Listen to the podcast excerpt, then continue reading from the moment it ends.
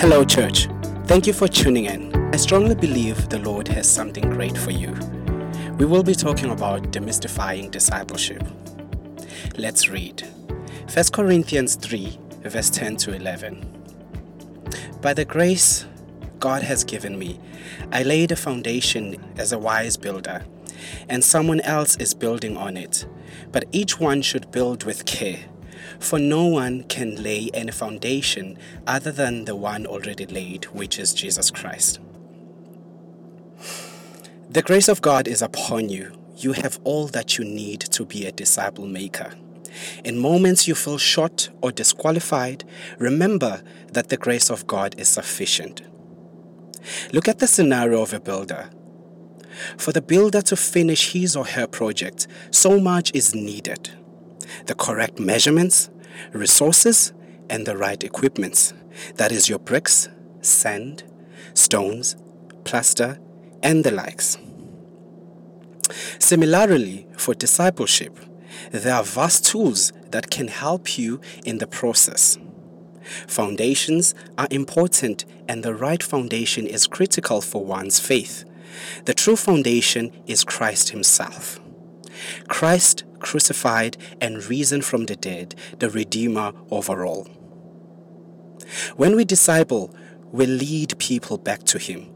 So it is important to know who Christ is, His nature, and character. It's in knowing Him that His character gets embedded in our hearts, and our Christian walk solidifies our foundation in Him. Thus, if our foundations are in Him, it's easier to lead people to Him. Do you allow yourself to be used by God to disciple others?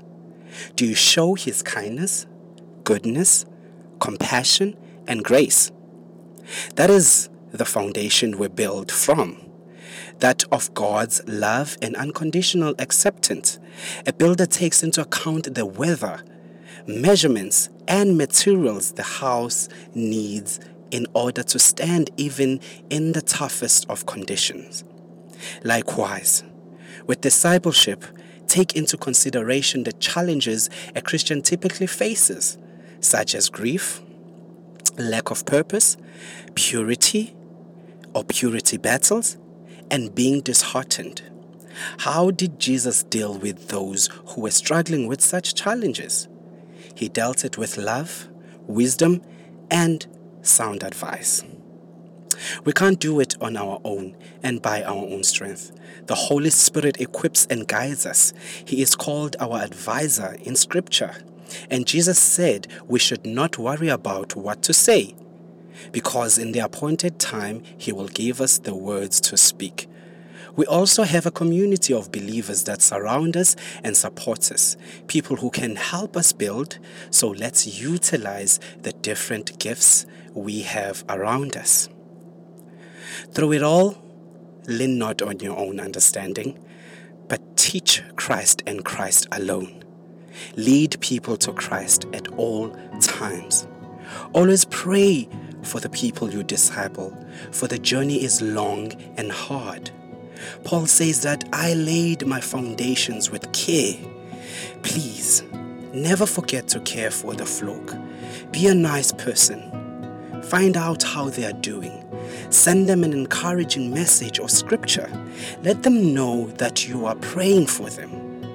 Finally, always have people who will pour into your life. We need people who will revive us as we continue to pour into others. Always remember you are valued, you are cared for. Your spiritual health is important. Build with care for you and in your discipleship. Amen. So let's pray. Heavenly Father, thank you for your encouraging word. Thank you for letting me know that I am not alone, that I am cared for, so I shall not fear. Thank you for equipping me and always giving me what I need to be a disciple maker. May I be fruitful and faithful in your discipleship making process. Amen and amen.